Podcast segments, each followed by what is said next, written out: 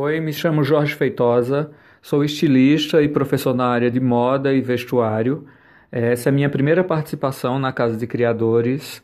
Estou muito contente com essa oportunidade. Já faz um tempo que eu tentava participar desse, desse evento. É... Sou pernambucano, mas eu moro aqui em São Paulo há 12 anos e eu venho de uma cidade chamada Santa Cruz do Capibaribe. Eu acho interessante falar dessa minha origem porque eu fa eh, no projeto que eu vou apresentar na casa eu falo justamente um pouco da história da história da cidade que tem a ver com a, a feira de confecção popular que lá a gente chama de feira da Sulanca. É, a feira da Sulanca surge em Santa Cruz final da década de 70 de 60 início da década de 70 e tem esse nome Sulanca esse termo foi criado a partir da utilização de retalhos de elanca que saíam daqui do, do Brás é, em caminhões, em carretas e eram levados lá para Santa Cruz.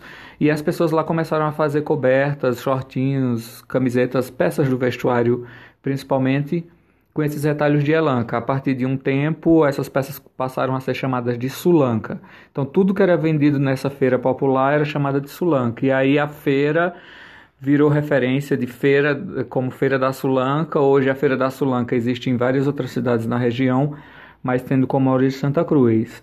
E nessa coleção eu falo justamente disso, do surgimento dessa feira, que vejo ela como uma entidade que chega num lugar onde as pessoas não tinham muita perspectiva de trabalho e de, de viver lá, né? Por ser um lugar é, tem a seca e, e todas as outras questões, mas na época várias pessoas saíam da cidade em busca de vir aqui para São Paulo, principalmente.